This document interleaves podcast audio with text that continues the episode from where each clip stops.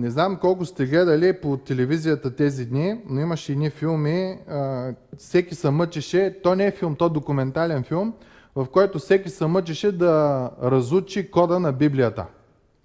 А, дали беше по National Geographic, дали по History Channel, да, нали, канала, който говори за, за историята.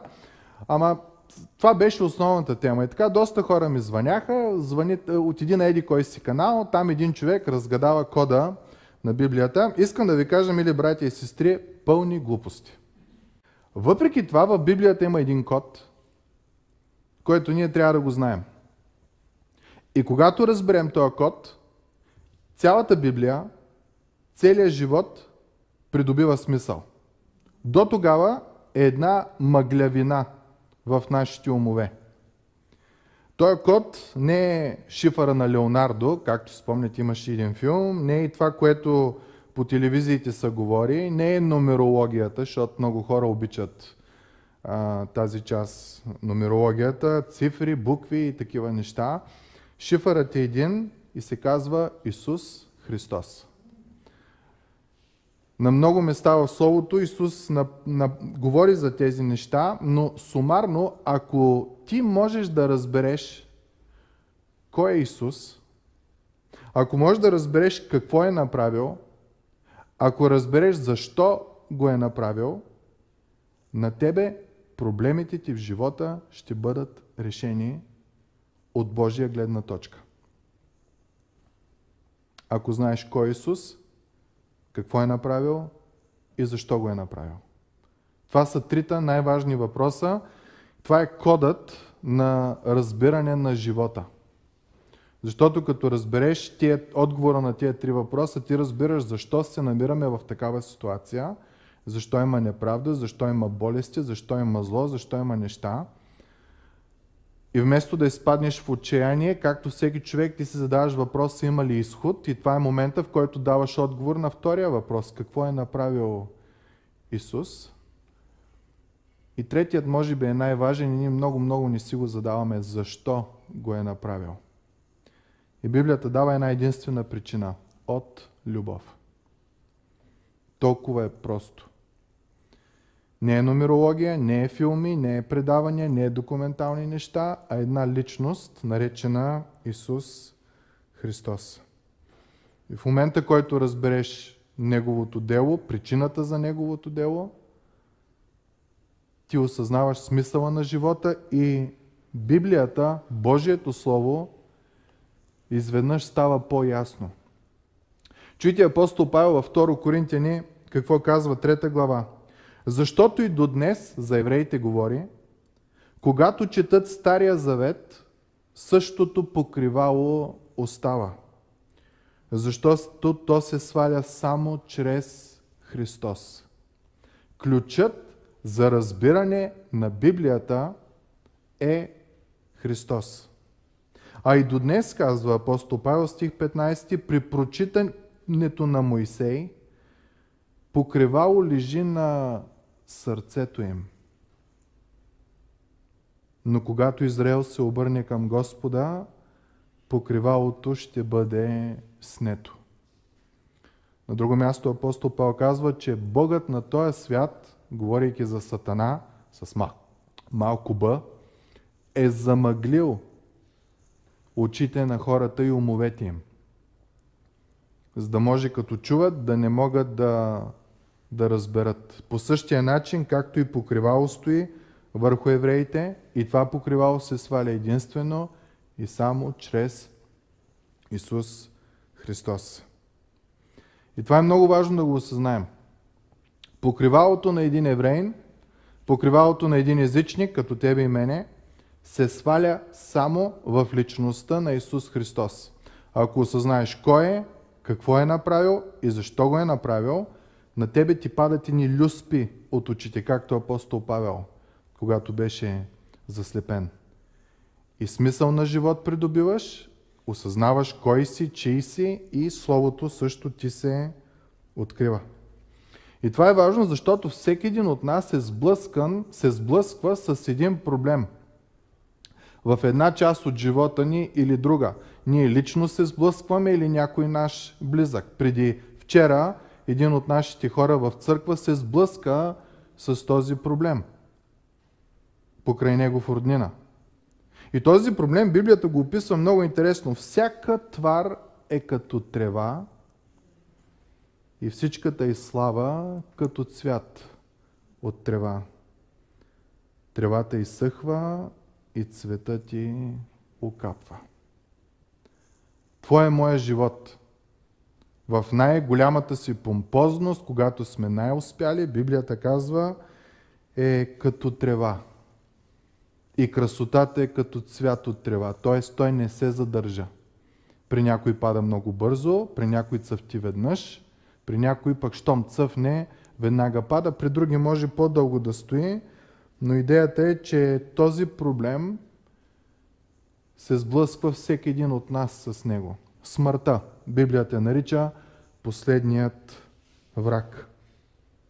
И реалността, мили приятели, е, че всички сме родени от родители и всички ще умрем, както и нашите родители и прародители са, са умрели. Един автор дори казва, в момента, в който поемеш първата си глътка въздух, ти започваш да умираш. По принцип, знаете, кислорода е това, което накара да състаряваме, да, да остаряваме. Ако, ако е вакуум, ще сме вечно млади.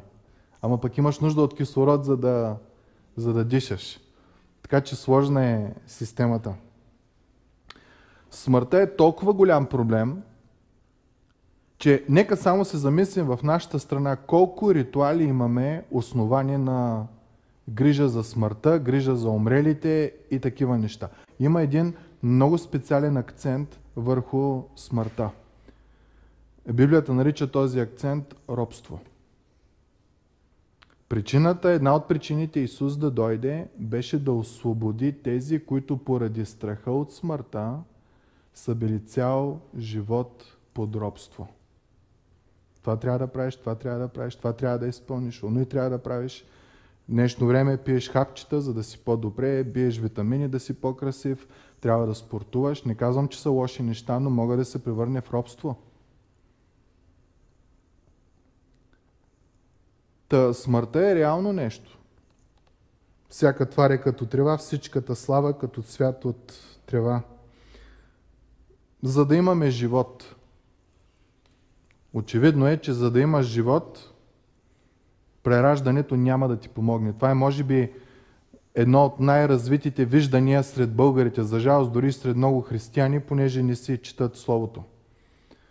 За някои хора прераждането, не знаете, този цикъл, ако си добър, се раждаш принцеса, ако си лоша принцеса, се раждаш жаба и така, докато стигнеш съвършенство. Обаче това не е отговор, защото ти се раждаш и умираш, раждаш и умираш. И Библията изрично отрича прераждането. Въпроса, отговора на този въпрос трябва да е, да е някъде другаде. Библията казва, че човек трябва да се роди от горе. Не наново, а отгоре. Спомните си Исус в разговора с Никодим. Никодим му казва, ами какво да направи? Исус казва, трябва да се родиш отново. И Никодим, че как ще вляза при в отробата на майка ми Исус казва, не, не, не, отгоре, от дух трябва да се родиш. Библията нарича това, които се родиха от Бога. Та за да можем ти и аз да нямаме страх от смъртта, едно единствено условие трябва да бъде изпълнено. Трябва да се родиш от Бога. Как обаче се раждаш от Бога, спомняте ли си?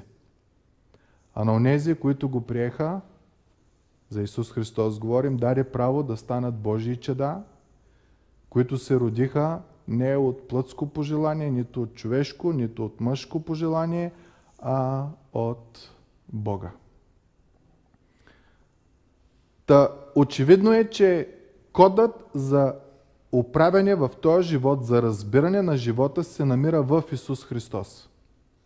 Решението на проблема с смъртта и с живота – се намира отново в Исус Христос, които повярваха в Него, станаха Божии деца, деца на Бога, които се родиха от Бога.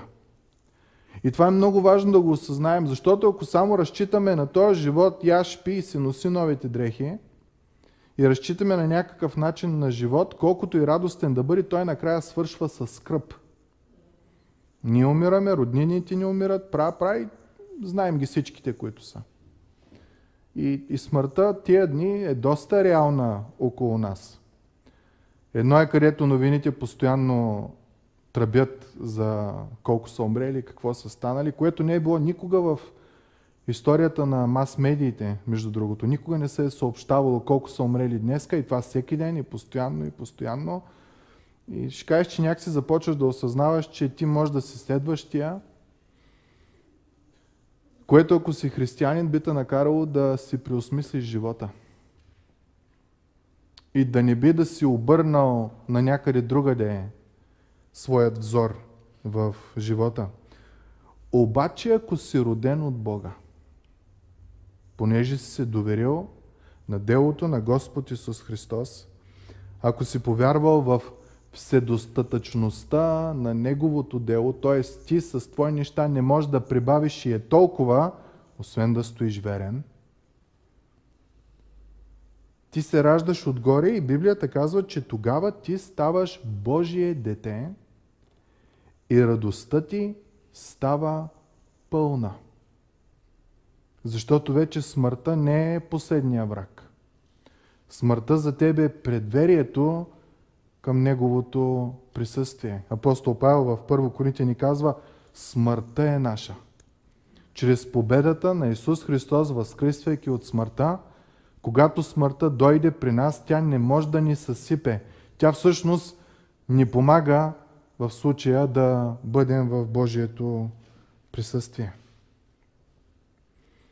Исус казва, вярвайки в мене, никой никога няма да може да ви открадне радостта.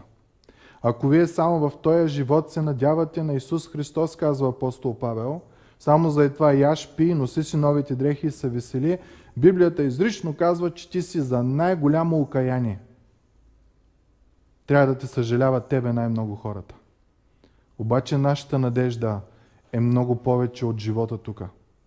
Нашата надежда е в това, че ние сме Божии деца, че ние сме част от Божието домочадие. Ще ви моля да отворите Библиите си на Евангелието на Йоанна, глава 16. Глава 15, 16, 17 и 18 са моментът, една цяла вечер, точно преди Исус да бъде предаден и да започне страстната седмица, Исус подготвя своите си ученици с много истини, които им говори, много обещания, които им говори, които предполагам, може би повечето от нас ги знаят на Исус. И това са важни обещания, на които можем да, да се осланяме, които можем да разчитаме, че, че са верни.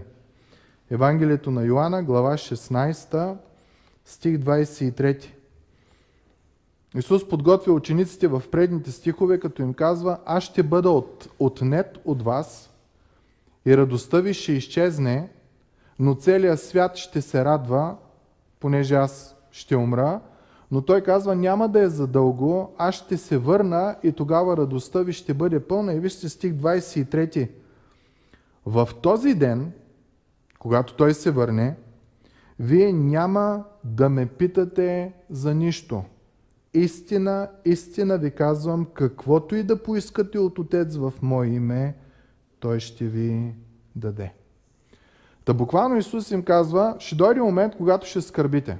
Обаче този момент ще е кратък и ще свърши. И когато аз се върна във възкресенското си тяло, ние го знаем това, учениците не го знаят това нещо, когато аз се върна, в този ден, каквото и да поискате от Отец в Мое име, Той ще ви даде. Буквално Исус казва, в резултат от Моето възкресение, вас ще ви огрее една нова светлина относно връзката с Бога. И връзката ви с Бога ще бъде основана на една фраза в Мое име.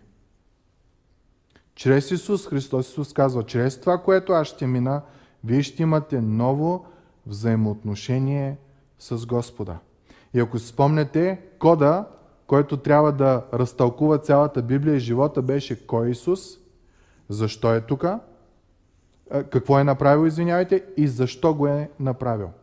Исус казва, аз това нещо го правя, за да има една нова връзка между вас и Бога и тази връзка е основана на в моето име, чрез мене.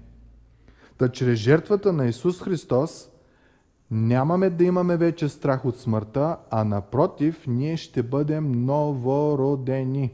Искам да прочита Йоанна 1 глава, 12 и 13 стих, казва така, а на онези, които го приеха, даде правото да станат Божии чеда, т.е. на тези, които вярват в Неговото име, тези, които се родиха от Бога. В момента, в който ти повярваш в Исус Христос, в Неговото дело на кръста, в вседостатъчността на Неговата жертва, и това е много важно да го осъзнаем. Вседостатъчност означава, че това, което Исус е направил на кръста, ти не можеш да добавяш към Него. Не можеш да накараш Бог повече да те заобича, не можеш да накараш Бог повече да ти прощава, не можеш да имаш по-специална връзка с Бог, отколкото някой друг. Всички пред кръста, има един богослов казва, са равни. Земята е равна. Няма по-виш, няма по-ниш. Та е важно да осъзнаеш, че в Христос ти и аз намираме пълната любов на Бога. Имаме нова връзка с Бога, основана на каквото и да поискате от Отец в Мое име, Той ще ви даде. Та до тук разбрахме, че кодът за разшифроване на смисъла на живота и за разбиране на Библията като Божие Слово е Исус Христос. Заради Неговата кръстна смърт, заради това, което Той направи, грехът вече няма сила над нас. В Божиите очи ние не сме виновни, ние сме простени грешници. Другото, което разбрахме е, че заради делото на Исус Христос, ти и аз нямаме страх от смъртта. Когато четеме тия стихове, всяка трева, всяка плът е като трева и славата е като цвят на трева и тревата изсъхва и цветът ти окапва, ние нямаме страх от тези думи. Защото Исус Христос победи смъртта. Другото, което разбираме е, че заради жертвата на Исус Христос, ние придобиваме нов статут, нова позиция пред Бога. Божии деца. Не сме чужденци, не сме обречени на погибел, а сме Божии деца. Исус казва, каквото и да поискате от Отец в Мое име, Той ще ви го даде. Стих 24 на 16 глава на Йоанна Исус продължава и казва, до сега нищо не сте искали в Мое име, искайте и ще получите, за да бъде радостта ви пълна.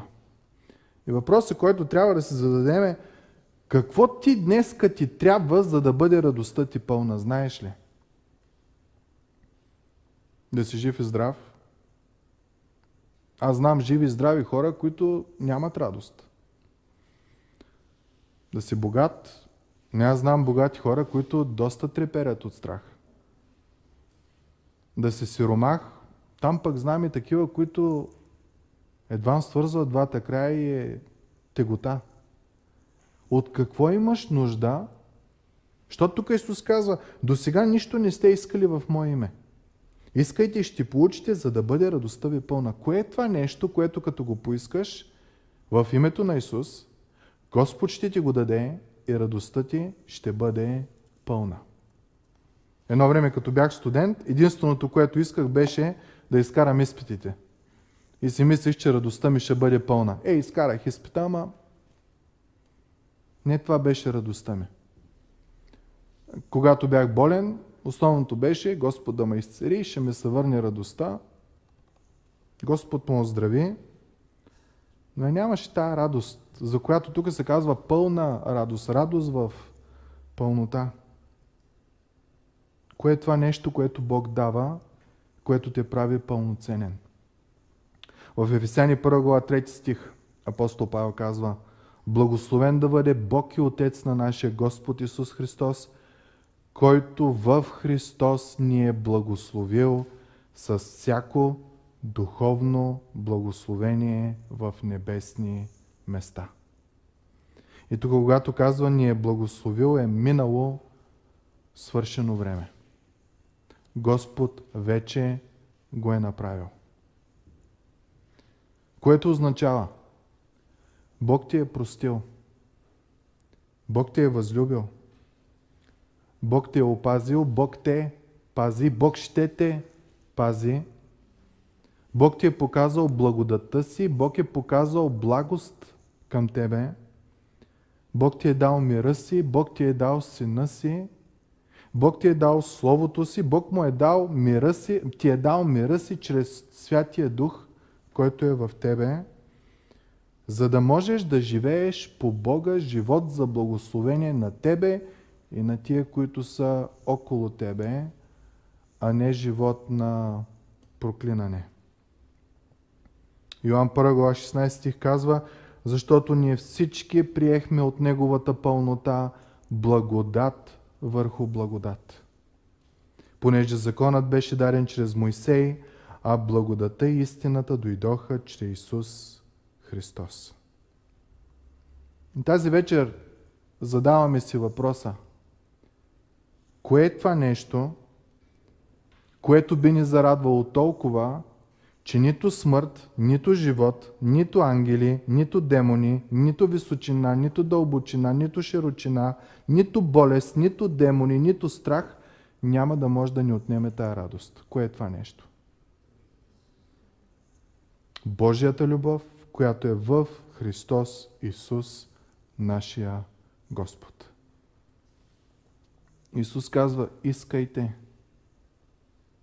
Радостта ви ще бъде пълна. Осъзнаваме ли, братко и сестро, че ти и аз сме Божий син и Божия дъщеря, чието имена са записани в книгата на живота.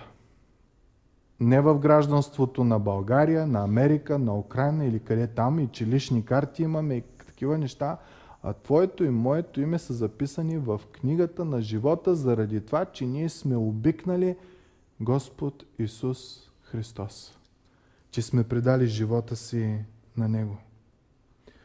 Осъзнаваме ли, че ти и аз можем да застанем в присъствието на царя на царете, на Бога на боговете, на Господаря на господарите, Той, който е създал цялата Вселена, заради това, че сме възлюбили Неговия Син, Исус Христос. Павел казва, благодарим на Бога за този неизказан дар, нашия Господ и Спасител Исус Христос. И освен това, освен, че си в книгата на живота, освен, че имаш достъп до Бога, Бог по някакъв странен начин, напълно против твоята и моята логика, те избира, за да започне да изпълнява своята си воля на тази земя. Представете ли си? Не само не е спасил, не само не е възлюбил, не само не е изкупил, не само се грижи за нас, не само ни записал имената в книгата на, на живота имаме достъп до него, ами той иска да ни използва за благословение на хората около нас. И освен всичко това, той се заклева всяко нещо в твоя живот, добро или зло, той да го обърне за твое добро, за твое израстване. Ако ще е трудност, през която трябва да минеш, да се научиш това нещо да не го правиш. Ако ще е нещо, което трябва да израснеш, някаква отеха да намериш, някакво окоръжение, някакво каране, Господ се е посветил в твоя живот, понеже те е възлюбил и понеже ти си възлюбил Исус Христос, Той да се грижи в твоя живот, във всяка една част. До момента. Хубавото не спира. До момента, в който той ще се върне и ти ще бъдеш преобразен с ново тяло, или преди да се върне, ако твоя живот свърши, смъртта, знаем, вече не може да ни спре и ние отиваме в блаженство, в Неговото присъствие и това пак не спира за цяла вечност. Исус Христос е шифърът, кодът за разбиране на живота и на Божието Слово. Толкова велик е Той. И когато си в Божието присъствие завинаги, там Библията казва, че Той ще обърше всяка сълза от Твоето око. Смърт няма да има, нито ще има жаление, нито плач, нито болка, нито проклятие, нито тъмнина. И няма да сме само безсмъртни. Защото да си безсмъртен в този свят, в който живеем, е мъка, след мъка, след мъка, да гледаш как умират, как се разболяват, пък ти си вечен и цялата мъка е върху тебе. Ти ще си в Божието присъствие безсмъртен. Защото Господ ще бъде източникът и на живот, и на здраве, и на абсолютно всяко нещо. Исус, Библията казва, ще го видим такъв, какъвто е. Е, нека да ви попитам, по-хубаво от това можем ли да поискаме? Исус казва, искайте каквото и да искате в Мое име и Отец ще ви го даде. Жадуваш ли за вечността? Жадуваш ли за този момент, когато всички тези страдания ще свършат? Да, тук може да имаш привкус, но има и доста горчилка, доста трудности в живота ти. Но знаеш ли кой е Исус? Знаеш ли какво е направил? Знаеш ли защо го е направил? Ако ти го знаеш и го вярваш, ти си разбил шифъра на живота. Открил си кода на Библията. Покривалото е махнато от сърцето ти. Това, което Сатана се е мъчил да замъгли, като ти е вкарал в един страх от смъртта и ти да изпълняваш неща от този страх от смъртта и да живееш определен начин на живот, за да, за да от страха от смъртта, Бог го премахва в Исус Христос, нашия Господ и Спасител. И знаете ли кое е най-интересното? За да получиш всичко това, ти не трябва да си безгрешен, напротив, трябва да си грешен. И да го знаеш. И да поискаш тази прошка от Господа в твоя живот. И да отидеш при Него. Защото само Той може да ти даде живот. Стих 25. Исус казва, всичко това до сега, което съм ви говорил през тия години, го говорих с притчи. Т.е. по заобиколен начин, за да може да разберете за какво става въпрос. Обаче казва, настъпва час, когато няма да ви говоря вече с притчи, а открито ще ви възвестя за Отец. Мили братко и сестро, ние сме в това поколение, които не ни са говори чрез притчи. На нас директно не са говорят Божиите истини. Затова Исус казва, когато беше в, а, на земята, той и вършеше дела, той казваше, пророците са жадували да видят деня, в който аз се появявам. Но са блаженни, че са чакали, но, но блаженството е, че съм тука. И казва, и вие ме виждате, но още по-блаженни са тези, които без да видят, са повярвали в моето име. Ние, мили братко и сестро, чрез Библията имаме мръвката на Божието Слово. Цялата Божия тайна е в Исус Христос. Кодът, шифърът на живота, на разбиране на Божието Слово е единствено и само в Исус Христос. Исус продължава стих 26. В този ден ще помолите в Мое име и обърнете внимание какви думи използва. И не ви казвам, аз ще помоля Отец за вас, защото сам Отец ви обича. Понеже вие ме обикнахте и повярвахте, че аз съм излязал от Бога. Когато аз се подготвях по тези думи, сълзи блекаха от мене. Обикновено това, което ни се представя във връзката ни с Бога е, че ако искаш да видиш Бог, ето Исус Христос, Бог Отец, Той е отдалечен, Той е начумерен, Той е а, гневен и в Исус Христос Той излива гнева си, за да може ти да бъдеш простен. Една такава малко тъмна, тъмна картина ни се представя за, за Бог Отец. Обаче Исус казва, понеже това, което аз правя, и вие сте повярвали в Него, и сте ме обикнали и се грижите за... и, и, изпълнявате тези неща, когато помолите нещо от мене, аз няма да ида и да увещавам Бог Отец, ма Господи, ти наистина трябва да им помогнеш. Ама ти много трябва да им помогнеш. Гледай колко са бъхтят, гледай ръцете, раните съм си. Тако, един вид, Исус да извива ръцете на Бог Отец. Исус каза, о, не, не, не, не, връзката ви с Бог е коренно различна. Отец ви обича. Затова ще получите отговор. Тук не се премахва факта, че Исус е посредника между човек и Бог. Исус казва, в Мое име трябва да го поискате. Но се премахва това, че Бог ти е сърдит, че трябва да има някакво умилостивение, че трябва да има а, да, да смириш Бог по някакъв начин. Тук ти се казва, че Отец те е възлюбил. Защо? Причината е една единствена – защото вие ме обикнахте и повярвате, че аз съм дошъл от Отец. Което означава, че ако ти не вярваш в Христос, ако ти не си обикнал Христос и не си обикнал Неговото явяване и не вярваш, че Исус е от Бога, Божи Син, не е добре. Искайте каквото и да искате в Мое име, 26 стих. И не ви казвам, че аз ще помоля Отец за вас, защото сам Отец ви обича. Мили братко и сестро, ти си възлюбен от Бог. По-важно нещо от това на този свят няма.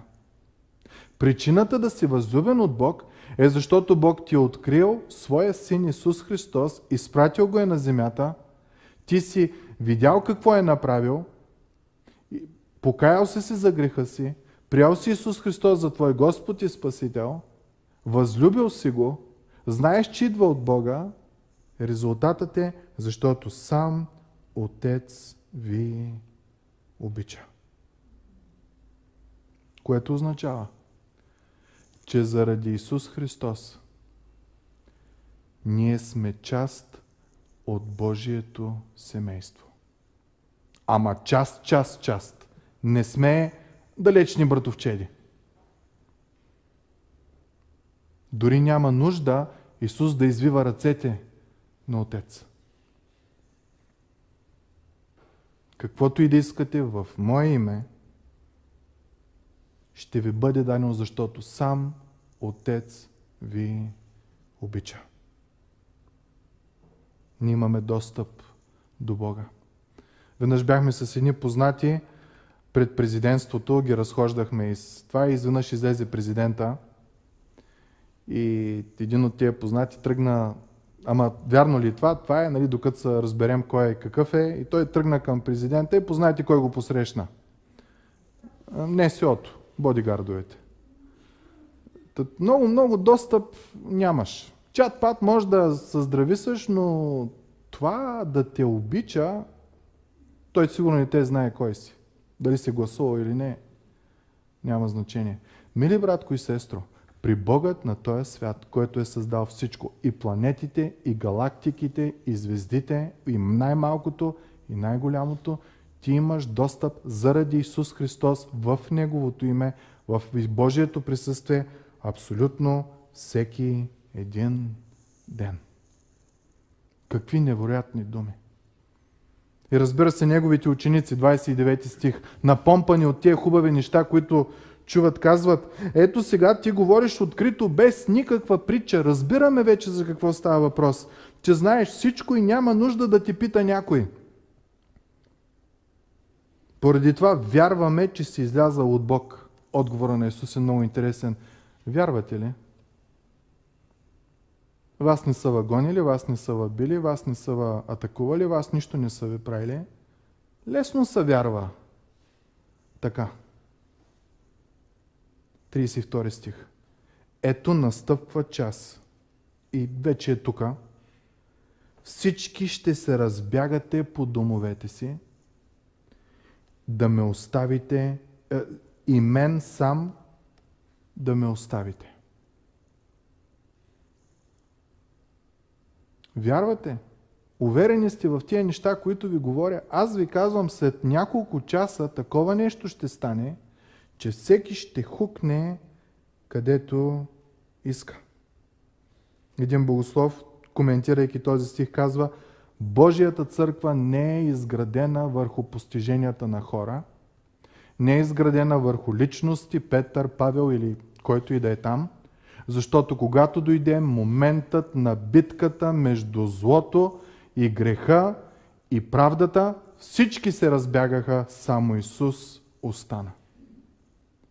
Божията църква е основана на Господ Исус Христос. Исус казва, но аз не съм сам, защото Отец е с мене. Което означава, мили братко и сестро, че в битката за твоя и за моя живот, в битката за спасението на живота на цялото човечество, всички се разбягаха, само един остана верен до смърт. Исус казва, аз съм. Което означава, че Твоето и моето спасение е само в личността на Господ Исус Христос. В никой друг. Само в Него. Деяния на апостолите е книга, която е разделена на две части. От първа до 12 глава описва делото на апостол Петър. Как той благовества на евреите. От 13 до края на книгата се описва главно делото на апостол Павел. Така е разделена. Знаете ли кой е, това са, как да кажем, двата най-велики апостола, които ние познаваме? Знаете ли кой е апостола, който три пъти се отрече от Господа? Един е от тия, който е голямата работа. Но той е голяма работа заради Божията благодат, че Бог отиде и го възстанови отново. Петър сам по себе си е никой ако не е Божията благодат. Знаете ли кой е апостол, който казва, от всички грешници аз съм най-големия? Това е другият апостол Павел. Апостола към езичниците, който най-вероятно е докарал благата вест. Знаем, че е бил в Филип и може оттам да е отскочил някой да, да благовества и за нас. Апостол Павел без Божията благодат е нищо. Дори сам той го казва. И накрая на мене, като на някой старсак, гонителя на църквата, Бог благоволи да ми покаже благодат и прошка, за да не може никой, който ще повярва след мене, да не каже аз толкова съм грешен, че Бог не може да ме прости. Павел каза, от мен по-грешен няма. Аз избивах Божиите хора. Без Божията благодат Павел и Петър нямаше да ги има. Петър ще да се отрече, Павел ще да избива християните. Мили братко и сестро, без Божията благодат в Господ Исус Христос, нито тебе, нито мене ще ни има. Ние не стоим пред Бог с заслугите си, ние не стоим пред Бог с ума си, ние не стоим Бог пред Бог с логиката си, ние стоиме пред Бог заради Неговата милост и благост, която Той е показал чрез Исус Христос, нашия Господ. Та ако някой човек някъде ще има светлина, живот, достъп до Бог, радост от спасението, те единствено може да ги има чрез Исус Христос. И стигаме до стих 33. Това ви казах, за да имате в мене мир. Единственият мир, който ние можем да имаме, не е в атомни бомби, не е в управител, не е в някоя държава, някоя империя или някое, а единствено е в Христос, защото когато дойде момента да бъде между твоя живот и неговия живот, той остана и не, се раз... не избяга. Всички други избягаха. Затова Твоето и моето спасение е Божие дело чрез Исус Христос, за да не може никой друг да се похвали. Цялата слава да е за Господа. Исус дава това обещание. В света ще имате мъки. Значи ние това много често го пропускаме. Ние живеем победоносен живот, ние връзваме, развръзваме дяволи, какви ли не неща, ние се отричаме, проклинаме болести, а, от... глупости много. Когато сам Божия син, който е кода на живота и на Словото, ти обещава в света ще имаш мъка. Ще имаш трудност. Но обещанието продължава. Но смелост. Аз победих света. Днеска, мили братко и сещо, може да те е страх. Може да имаш притеснение. Може мъка да имаш колкото планина. И да расте, и да расте, и да расте.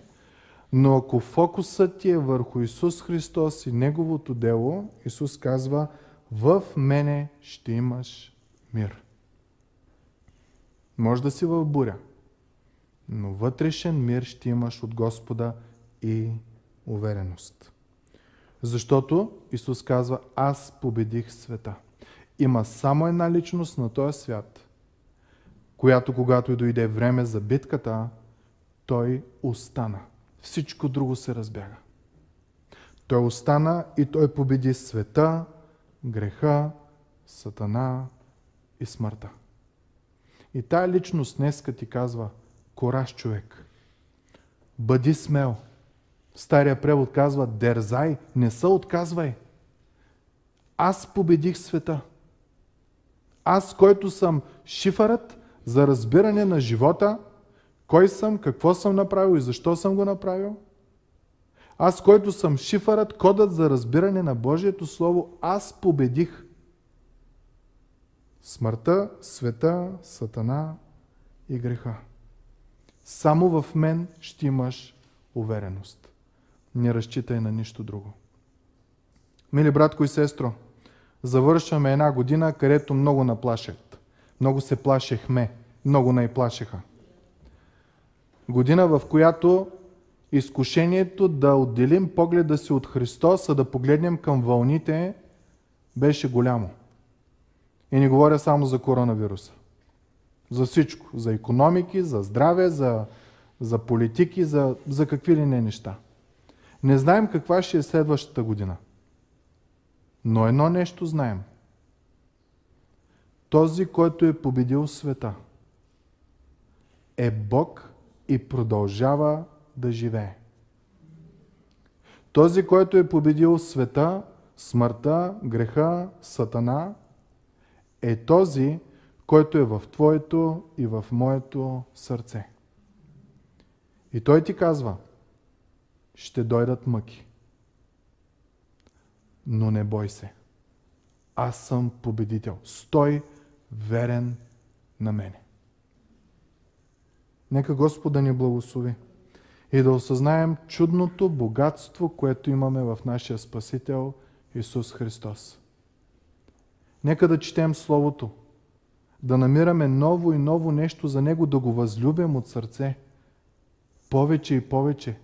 Исус казва, вие сте част от моето семейство. Когато вече се молите, вие не се молите като някакви външни, за които аз трябва да пускам специални връзки пред Бог, за да бъде отговорил, не, Отец ви е възлюбил, вие сте част от Божието домочадие. Искайте каквото и да искате в Мое име, казва Христос, и Отец ще ви даде.